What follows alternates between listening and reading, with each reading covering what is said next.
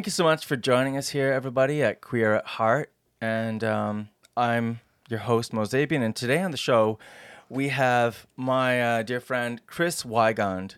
And sorry, did I say your last name? Weigand. Yeah, Weigand. Chris Weigand. And uh, Chris is here today to talk to us about his uh, experience as a, you know, a former Jehovah's Witness. Um, you know, we, we spoke. Yeah. How's it going, Chris? Oh, I'm good. How are you?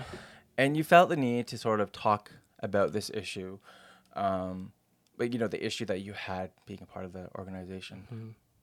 A- At, what point in your childhood did you realize? Because it is different, I guess, from what you said, being a part of that as opposed to any other religion, because it's it's more there's more rules put in place. So when did you realize in your life um, during your childhood that you, you know, you had a different life than other kids? I guess you know definitely around the uh, celebrations of uh, birthdays and holidays, Christmas. That was definitely a reminder. I think the f- the first reminder was every morning when you were not allowed to stand for the national anthem, and of course the teachers were aware. So I had to go out into the hallway and sit while everyone else was standing, kind of shooting me dirty looks. You know, "Oh, are you disrespectful? Um, Remembrance Day, definitely holidays. Um, Yeah. That was definitely a firm reminder for sure. Okay, and that was like what age? Uh, like uh, pre- Oh. grade five, grade four. That's as all the way elementary through high school, really. Yeah. And uh, did you question it? Like, was there a pivotal moment for you where you, like, at what point did you? Like, give me an example. So you wouldn't you wouldn't celebrate Christmas or any holidays because of why? What is the whole idea of not celebrating anything within the religion? Why can't you? So for for example, for birthdays, they say that uh, it is shown in bad light in the Bible, and that there's only uh, I think two accounts of birthdays in the Bible, and there was beheadings and lots of bad things going on in these birthdays. So they're showing it's bad light, and for example, Halloween is uh, satanic Mm. uh, Easter, they don't agree that. Well, they say Jesus. The whole the whole structure of the religion is different from normal Christianity. Normal Christianity would be believing in the Trinity, believing that Jesus is God, whereas Jehovah's Witnesses believe Jesus is the Son of God, who is Jehovah. Okay. So a lot of the a lot of the theology behind it changes. Okay. So yeah, And so, no birthdays. You couldn't go to birthdays. I mean, I think Christmas. Christmas, Yeah. you couldn't celebrate anything with other families because Mm-hmm. that was okay. That was like the devil or evil or whatever it is. Mm-hmm. Um, at what point through your uh, you know journey of being um, a Jehovah's Witness, and I mean, I'm sure you went to church like three times a week because I, I remember Mm-hmm. a friend of mine. You, you go, you have to go like three times a week, knock on doors, be on corners, do the work of Christ, kind of thing, right? so we would have Tuesday night would be our meeting night for two hours. We would go again. Uh, Saturday morning would be where we go do the field service. So we knock on people's doors for two hours.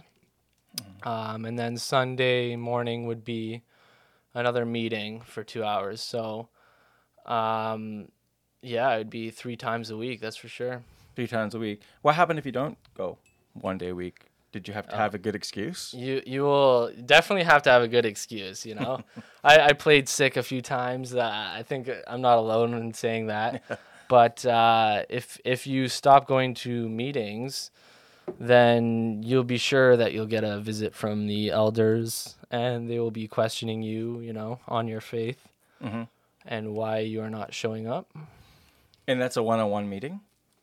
Uh, yeah. It, usually they come in pairs. So, um, actually, my my uh, in my early teenage years, I uh, it became known that I had premarital sex. So You that- Yes. So How so- dare you? Oh, I was ter- I'm terrible. How dare you? so I got a little visit from two elders. And they came and they read me the Bible and told me I was bad, slapped my wrist, and uh, and that was that was that, you know. And then they just said, "Pray and you'll be fine." Uh, they gave me a little guilt trip and everything, but you know, and then they, they what they do is actually they take away your privileges. So at these meetings, what they do is they ask for people to comment on, you know, readings. Mm-hmm. So what they do is if you do something wrong, you are not allowed to comment for an unspecified amount of time, however lo- long they see You can't fit. partake in the meeting. Right, correct, correct. You're only allowed to listen. Jesus. Yeah. So it's like story time. Taking your voice away, right? Taking your voice away at story time. You can't even be curious about That's what's going on in the book. No, no. Okay. All right. And that's so. th- okay. So, what is the consequence? So, okay, say you do have premarital sex. I can't even imagine what it's like to be gay. But like, Mm. uh, actually, I do because I have friends who are um, former Jehovah's Witness who are gay. But what happens to you if you have premarital sex? What happens in the afterlife? Are you just not going to make it to heaven, or So basically, how the Jehovah's Witnesses, how they believe is they they pretty much agree with that the least amount of sinning is the best, right? So they have different rules than typical Christianity, but basically they they do believe that you could reach heaven or what they call paradise earth um, if you are not Jehovah's Witness, but you would be living in sin, and so si- being sinless is the path to paradise earth. so? From what I understand, there's only like 144,000 people who do end up going to heaven. Correct. correct. And uh, yeah, I know a little bit this about is this. a little different. Yeah. Yeah. So how are those people chosen? Number one, and number two, who gets to go to a perfect earth? Is it me Mm-hmm. not being a Jehovah's Witness as well that gets to maybe go to this perfect earth? Right. So the first one, basically, they have a memorial every around uh, Easter time for Jesus. Yet they don't celebrate Easter, but they have their own separate memorial for when Jesus died. So what they do is they have bread and wine, uh, unfermented bread and wine. You know the typical thing, but they do not. They they pass it, and only the people who eat will go to heaven. Got it. So they have uh, God has set a certain amount, 144,000 apparently, that will eat the bread, drink the wine, and join Jesus in heaven ruling. How are these people chosen? They feel it themselves. you can't make this stuff up. Yeah. So you can just say that you feel it Anybody and, can. and you eat the bread and you drink the wine and you are you are going to heaven. were there people part of your kingdom hall who claim this? Absolutely. Okay. and I'm sure there's there's been lots more, probably many more than 144,000 that have already partaken. More. So Oh, it's, yeah. it's above capacity now. Oh yeah, oh yeah. You Because know what I mean? who's regulating this, right? yeah. Jehovah, right? Yeah. you know what I mean? We're we're past COVID times now. Right. This is like, you know, we're past the, the capacity. Okay. So that okay, that's a lot. What was the second part? I think. Well, who gets to go to the perfect earth? Okay, so th- if you ask this exact question to a Jehovah's Witness, they'll read you a scripture that says, "The meek will inherit the earth." The meek. and the meek. Yes. Okay. So what th- what they will tell you is that everyone who is as sinless as possible. You know, we don't know people's hearts and where they're at. Mm. Jehovah will judge that, but you know, you don't have to be Jehovah's Witness to to go to paradise after you die. But It's better. all they do is preach about how Jehovah's enemies will be destroyed, and if you're not Jehovah's Witness, you will be killed in Armageddon. But also they say you could come back.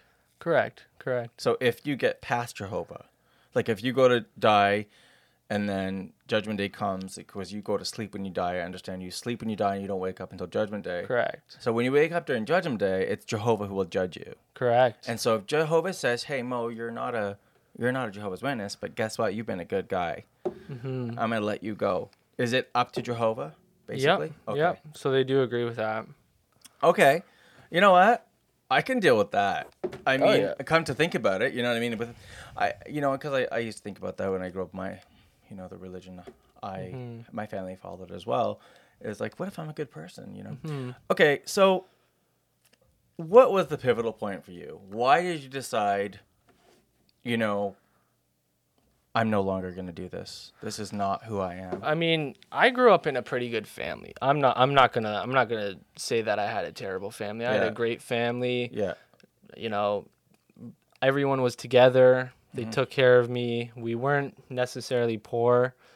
We. I, I did not struggle very early on. Mm-hmm. So it was more like when I started, you know, thinking for myself and having these critical thinking moments that I started to pull away from the Jehovah's Witnesses and going to meetings. That was the first step is is just not showing up to meetings. And I remember the first time that I really felt that I was questioning the religion was I was in service, right? And I was knocking on someone's door.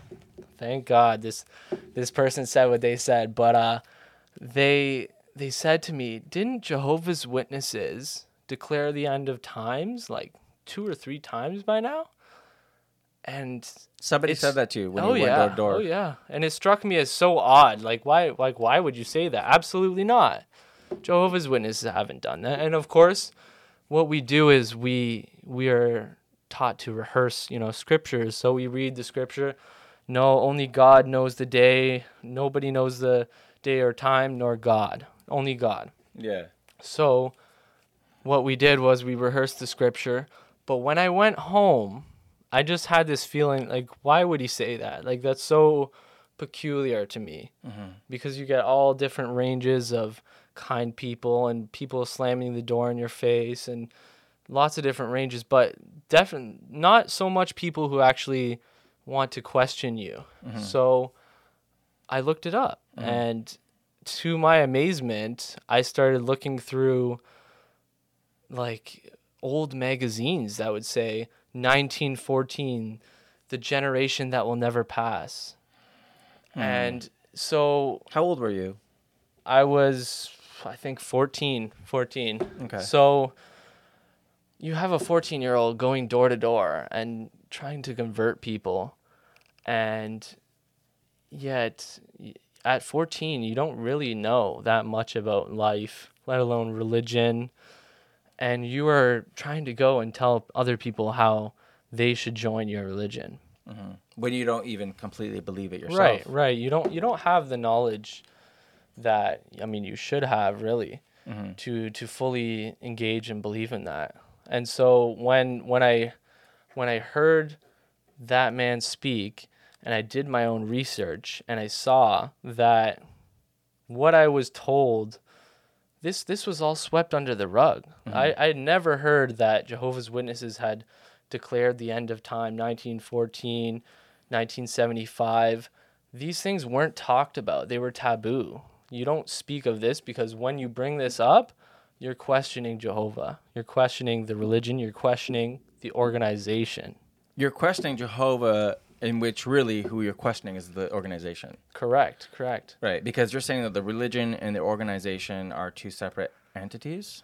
not that they're separate but I know, I thought you were saying that before, but you're okay. So what is the difference? There, there's definitely a difference. So, you know, Watchtower organization con- runs the Jehovah's Witnesses religion, Okay. right?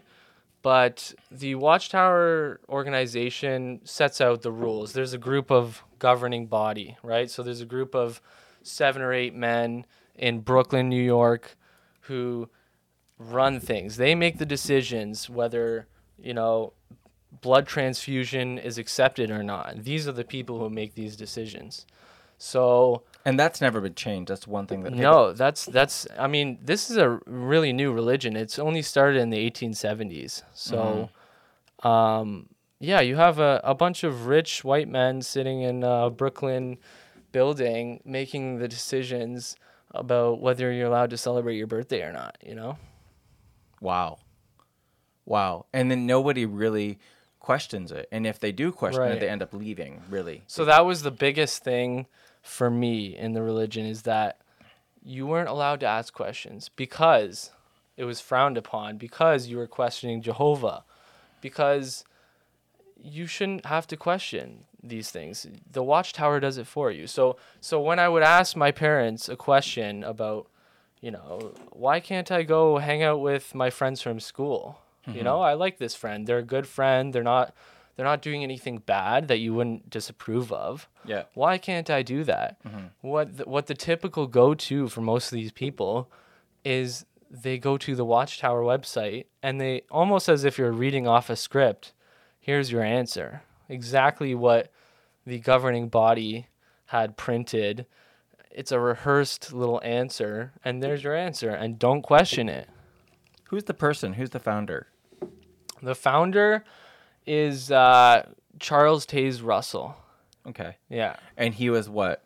He was a was he a Christian before that? Just to gonna- So he was, I think I'm not I'm not entirely sure. I think he was Seventh Day Adventist. I want to Okay. say. Okay. Um, and basically started uh, Bible studies in his basement, and then I think a few religions actually spun off of his his teachings, and then so he created Jehovah's Witnesses. I think they're originally called Bible Students, and then what happened was Rutherford um, took over, and he was the president, and they just changed things as they went.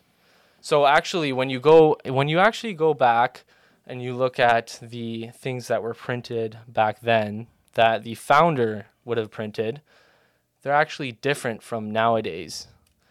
And so when you question these these people about these these discrepancies between the past and now, because they claim to have all the answers, what they'll tell you is the light gets brighter. Knowledge is like light and it gets brighter. And we didn't know everything na- back then, but we know more now. Okay. Okay. So, all right. I mean, huh. I mean, I, I, I don't, I don't know what to say. I mean, it just seems like, okay, you know what? It just, see, people will, listen. Maybe some people will listen and they'll be like, oh, it's just like any other religion, every religion's. But like, I mean, I, I, I grew up around quite a few Jehovah's Witnesses, and uh, you know, um, and I'll be talking, you know, uh, very soon with with queer Jehovah's Witnesses and what their experience are like. Uh, but I also want to get the heterosexual perspective. Um, uh, however, not and because I remember not being able to celebrate, you know, get stand up for, you know, the national anthem and birthdays and. But I also have a friend, I think I told you, who died um, a little while ago, uh, like 15, 16 years ago, uh, who died because, you know, his he was unconscious and uh, they had to make a decision. And his family decided not to give him the blood transfusion. Um, now, I've, I've held a lot of resentment, don't get me wrong, um, which I'm sure you have as well, being a part of it even definitely. more. You know, um, so for you, I I mean, that's enough about me. But for you, when you were, um, at what point did you just completely cut ties? Or was, So- it, was it always just gradual? Was there a point where you just said, "Okay, cutting, that's it, done"? It was gradual. So so I guess the the biggest thing was Jehovah's Witnesses, at least in my experience, they they did not want you to be educated. So they discouraged going to college Okay. um, because what they would say is you're taking that time away from serving Jehovah, Oh, right? yes. From from service work. So what basically what I told myself when I was young, and this was around 14 to 16, I pretty much said to myself, okay, you, you have some questions and they hated if people would look on the internet because what they said is the devil is It's trying to devil. sway you. Absolutely. My friend would tell me that. The his, devil- his parents would tell me that. the devil is trying to sway your decisions. So what I said to myself was, if this really is the true religion, the the one that actually is right, which what they refer to as the truth, mm-hmm. then it should be the truth. There shouldn't be anything that I can read mm-hmm. that should be able to Sway to sway me, right? Because I have an answer to it because I I already know that this is the truth. And what I found when I actually did my own research online against my parents' wishes was the exact opposite. I found lots of I had I had 10 times more questions Yeah. about things that I would never dream of and that I've never even thought. Mm. And I just realized that, you know what? No these people don't have the answers and they, mm-hmm. they they didn't think this through. How old were you? When I you finally was- were just like, this is. at, at I would 14 I started questioning and by 16 I had stopped going to meetings. And your parents were good with you with that.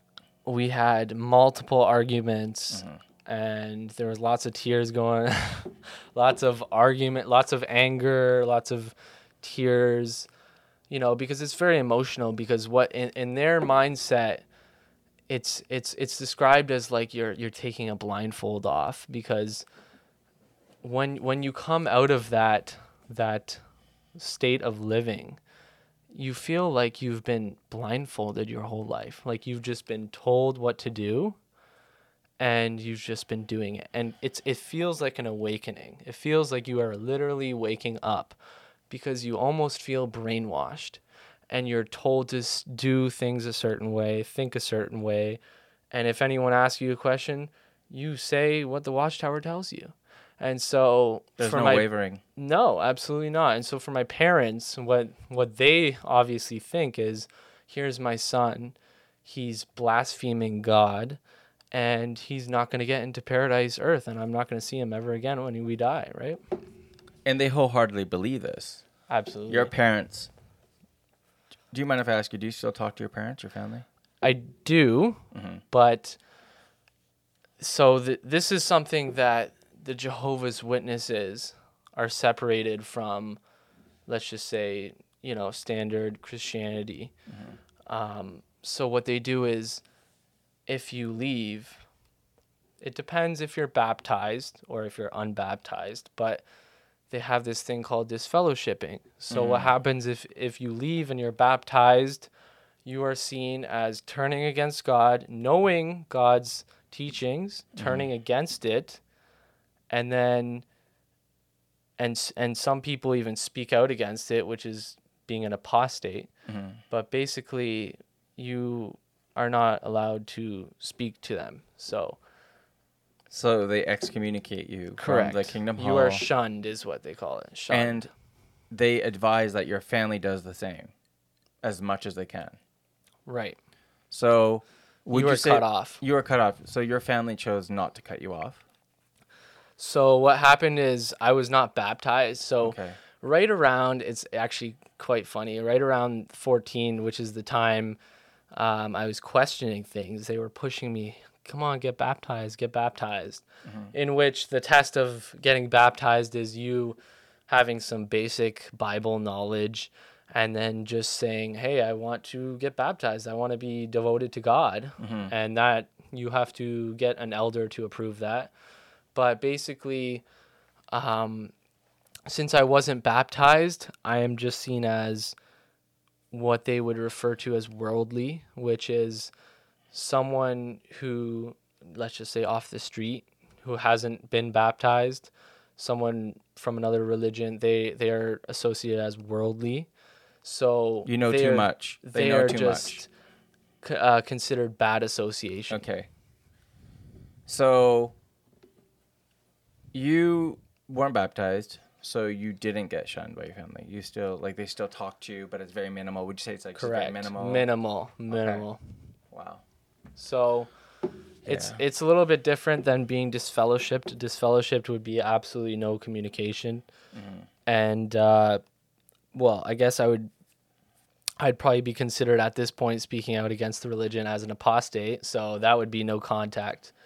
But uh, the, I, I try to keep a relationship with my family. I do love them. They are great people Of course, yeah. and I, I don't think that religion should be something that separates people and so i'll always try and keep that relationship but um, basically I'm seen as bad association and should be minimal contact. Yeah, And they follow that, your family. and they do. they do. They abide do. by that. right. So, uh, the other thing I, I was really curious about is these people who speak out, apostates, apostate. hmm yeah. Do they ever get heard? Like, is there other sectors of Jehovah's Witness that go and do their own thing, and they're like, you know, we still want to be a part of the religion, but we're not going to do this thing type of Oh thing? yeah, there's definitely there's actually Jehovah's Witnesses that are that they proclaim they're witnesses of Jehovah, but they do not follow the Watchtower organization. Oh, So it's actually yeah, there's lots of different types, but um, there's also so, they, they, but they've sinned basically. Jehovah's right, Witnesses. Okay, right. So it. they they definitely would not make it into paradise according to the Watchtower. Shit. Um. So, I mean, this is all very interesting. Obviously, um, uh, there's there's some stuff you're talking about I had no idea, and uh, a lot of it I did know because I grew up, as I said, with um, friends who were a part of the Jehovah's Witness religion. Um, now, what I know that you're passionate about speaking to young people who are contemplating leaving, Mhm. right? And um, there are probably forums on Reddit. Um, I think you were talking about XJW. XJWs who um, what do they what do you have to say to these people who are left but are kind of trapped in a way? So, I mean, you can go check it yourself. There's there's lots of uh, people who come from all different situations. Maybe they're gay and they're stuck in the religion, or maybe they just don't believe. They've you know had that awakening where they just say, "Oh, maybe something's not right." Maybe they believe in God, but they don't believe in Jehovah Okay. right? So there's people from all different backgrounds, and what I what I notice is there's lots of people that are actually still within the religion, still going to meetings, but do not believe. Mm-hmm. But they're keeping that persona going because they want to maintain their family. They want to Yeah. maintain those connections. Because what happened to me was when I left, you lose your family. You you are raised not to hang out with other people like from school, only Jehovah's Witnesses. So all your friends are Jehovah's Witnesses. So you're groomed. Your basically. whole community is Jehovah's Witnesses. So what happens is when you leave, you leave all that behind. They're told not to speak to you, not to hang out with you, not to associate with you. And so a lot of these people who are in these forums that are going to meetings are just trying to maintain those relationships. But yeah. because you have to because to them it's like if if anybody suspects that you're gay or that you're not believing or that you're trying to sway and become worldly they tell you to pray just pray to god. I've been told many times my friends parents uh, still actually up until a few months ago said you should just pray mo. Mo just pray and hope that jehovah changes you. Mm-hmm. and um you know there was a, there was a whole bunch of things. There's a whole bunch of reasoning for her. She's like because you know there's such a high percentage of mental illness in the lgbtq community. I'm like there's a high percentage of mental illness in a lot Everywhere. of community. you know what i mean like it was just crazy the, the craziness of the statement and so um you know it uh it, it you know my friend's parents were basically atheists. They were Catholics, but they were basically, you know, not believing in anything at one point until somebody came to the door and, you know, he talked to her. And then I guess statistically speaking, I've heard that, um, you know, they go for the wife first. they go for the wife and then they go for the rest of the family. Like, yeah, that's a tactic, right? that's a tactic. So, um, but yeah, so, uh, yeah. So I mean, w- sorry, go ahead, go ahead. so yeah, so that definitely happens, and I mean, Do you have to go, how often do you have to go door to door? it would be so. What they have is for just your standard Jehovah's Witness, you're going to be going once a week, two hours. Um, and what they have is it's called pioneering. So you actually take this on full time. So it's 40 hours is a is a regular pioneer. I think it's 50 hours is a auxiliary pioneer, and then a special pioneer is 70 hours per week. week. Per week, right? So So you don't have a job basically. that's what I'm saying. So this is why school was discouraged because you should be pioneering, not going to college, right? So so that is the different levels that you could be pioneering. I'd be the lazy person. I'd be Oh, doing the ten right? hours a week. I'd be like, sorry, I'll do ten. You know. Yeah, I I'll know. really, I'll be doing like three. but you know, like, Yeah, yeah. So you're going door to door, rain or shine, uh, out in the winter, and uh, so what we do is we pair up, you know, two people, and then we take turns, and we obviously we have a little script. We have re- rehearse our little uh, our little uh, jingle, I guess you'd say, and then uh, you have your magazines, and your goal is to get a Bible study at the end of the day. what do you have to say to people who are questioning leaving though? Like, I think I want to get back to that question. Like, Yeah. what do you have to say? Where do you like? Where where do you where would you suggest people go? Like, there's safety. You got through. You got through it. I mean, you you know, you seem like a pretty level-headed, happy individual. I'm sure you went through some really hard times to get to this place, and you still, I'm sure, some days struggle with it. Um, I don't know if you do, but I'm just assuming that you struggle, that you might struggle a little bit at least. What is, where does somebody go for help? Like what, is, like what is it? What is it? Should they get help from a therapist? Should they, should they be um, talking to former Jehovah's Witness friends? Uh, should they get on these forums? So for me, I think a huge part was the internet, definitely. Um, y- The devil. the devil, exactly. the devil was The my devil net. friend. Oh, the devil net. Yeah. I mean, so uh, I would just, you know, advise against coming out to any Jehovah's Witness because uh, it might just make the matters worse.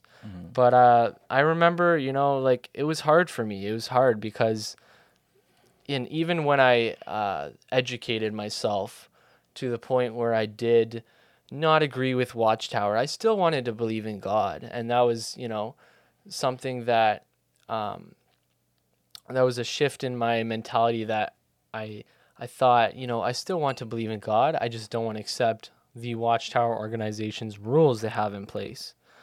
And I think that the internet was the biggest resource you could ever have because there's so much information. There's lots of websites that will actually pick apart the different issues with what the Watchtower organization puts out. There's a book if you if you are a Jehovah's Witness and you want to educate yourself on the issues with Watchtower, Crisis of Conscience. It's actually written by a former governing body um, Oh, man that was uh, he was yeah obviously leading the pact in the organization. And he wrote a book called crisis of conscience after he realized that how they were doing things was not scriptural. And so he's still a christian but he stepped down from his position of being a governing body agent um, to to absolutely being an apostate of Jehovah's Witnesses. And so, uh, getting back to your question, I would just say the internet is your friend. Don't be afraid. Do not do not think that the devil is going to, you know, sway you either way. Be curious, ask questions, be skeptical. There's nothing wrong with asking questions, and it's okay that you don't have all the answers. The biggest thing for me was that I needed an answer. And something you learn when you grow up a little bit is just that you you might not have the answer and that's okay. And that's okay because you can absolutely live your life your way, ask the questions that you want, and not feel afraid of doing so. Right. Yeah, yeah, it makes complete sense, and I think that's a really, um, I think that's a that's a really great piece of advice actually, and I think it's very straightforward. Um, you know, be essentially you have to. It's it's scary, you know, but you know I, I get it. You got to be fearless when you have to do something and know that you might be shunned or people uh, will disown you. You know, it's scary shit, but you have to do it because you know that you need to live for yourself, right? Yeah. Um, that was that was definitely the biggest thing, right? You are you are going to face a moment in time where you have to decide whether to put on a charade mm-hmm. and a show and go to a meeting and sit there and hear somebody talk about, you know, basically propaganda versus you actually taking the initiative and pursuing what you actually truly believe, right? And and even if you don't have an idea of what you believe, but you you disagree with what they're doing, you have to stick to that. You know, you have to and and you will be rewarded because it's such a liberating feeling just doing something that you know Is is right for you.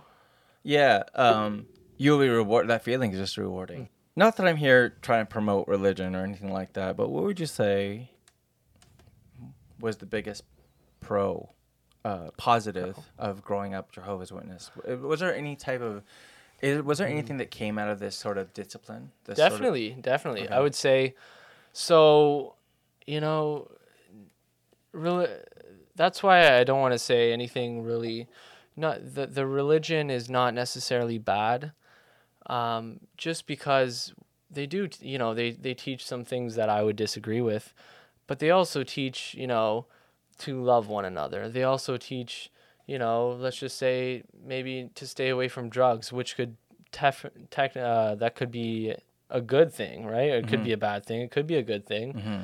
they um, not to be drunk um, to take care of your marriage to to do these things right? And so they have good principles but what happens is there's a few you know bad apples in the batch. And uh, and it kind of spoils it right Yeah. so there's I definitely grew up with a good moral compass, teaching people, um, you know, uh, what I thought was right and wrong, and uh, and being kind to people, and um, and just having a general good moral compass. So for me as a gay person, I I, I just gotta pray. They would tell me pray, just don't act Mm. upon it. Correct? Right. So for you as a gay person, they would say that you are just having, you know, a feeling of Just a feeling. just a feeling, and that you're It's like a hot flash. you have to res- resist that your whole life. It's like a hot flash. you know, Right, Just, a little feeling. It'll pass. just it will pass. It's just a temptation. It's the, it's the devil tempting you. Oh man, fuck! I was praying for that when I was a kid too. Like I was like, when will this pass? This is just, and then they fucking two years, three years, four, five. They just kept Oh, on yeah. coming. Um, which is which is also another thing that uh, a lot of the elders of the congregation have been found that they are uh, child abusers and child molesters, and this is something that has been coming out actually. Um, but the, the the issue is that they deal with it internally, right? They if someone is, you know, found out that they had relations with a kid or something, they don't bring it to the police. They deal with it internally, and so there's a whole scandal of this coming out now, and uh, it's being brought to light, which is good. how prevalent is this in this or in the Uh, organization? well, there's lots of court hearings of elders testifying, saying, "I cannot recall, I cannot recall," and this is pretty prevalent. So, and they have to abide by the law. So if the law asks them to come in, they can't be like Jehovah's won't. Jehovah, you know, they, they're not above the law. They don't believe they're above the law. Well, they they do because what they do is they deal with it, you know, it, within the congregation. So, if someone was found to be molesting a, a kid, for example, they don't go to the police. They just talk about it and say, "Okay, can we fix this?" Blah blah blah. So the and families they will do know. not go to the police. This is the whole issue behind this: is that they don't report it. So they they they okay. So if a family finds out that their child was molested by an elder, however way, they try to internally deal with this. The parents will be like, "You molested They're kid." told not to go to the police. They're like, "It's okay." They'll, Right. they'll get come to terms with it, and we're gonna deal with it internally. And what happens to that person, to the elder? Well they they would either have their privileges revoked or they pretty much get a slap on the wrist and then they're they're back in the congregation i mean that's that's about it right That's for everything, basically. that's that's so for serious sins basically what happens is um, you'll get your privileges revoked and you'll be on a timeout. And then when it's been a long enough and they feel like, okay, you're sorry, you've repented, then they'll let you back in, and that's it. When they feel you've repented. Right. And so, and then so losing your privileges is basically just not partaking in a meeting. not partaking, you just, yeah, you just uh, listen and you don't get to comment. That's about it. Do you ever? This is going to be my last question before we wrap this up, Mm-hmm. unless you have something more to say. Do they ever make it back in to the circle, like back into the inn? Like, do they ever get their privileges back? And could somebody who's committed that sin ever be a part of the 4044 if they claimed it? Absolutely. Yep. They Okay. uh they basically operate that if you are repentful and obviously they've decided, oh, enough time has gone by that they see fit that uh, you could be, you know, a member of anything, right? And and it's not reported to the police. So, is something like that taken care of within the Kingdom Hall, or is it the governing people who have to come in and So each congregation has um, ministerial servants and elders, is what they call them. So they form a group um, within the congregation and they speak after meetings and they get together and talk about, let's just say, if someone has sinned, right? And then they decide what they want to do with them. So they basically would have a conversation okay, what are we going to do with this guy? Um, and then the usual standard practice would just be to revoke privileges. You can't give any talks, you can't give any comments. okay? And then you know when they see okay, he's he's sincere, he wants to be back, he's he wants to comment, he wants to talk, and he he's he's repented. Then yeah, you're in, you're in again. You're in again. Yeah. I mean, I mean, I guess it's not so bad for somebody like you who is just questioning. You know, you're like, hey, you know what? I need a break. So Right, you're like, this, this is happening right on time. Anyways, um, Chris, thank you so much for being on. Yeah, no problem. Thank Thanks for, having me. You're very welcome, and thank you for being so open to talking about, um, you know, your former religion. And for anybody listening, please feel free to contact Queer at Heart podcast at gmail.com for any um, questions you may have or any topic suggestions that you'd like to hear on Queer at Heart. Um, Chris, thank you so much. Yeah. Thanks for having me. Ciao. See ya.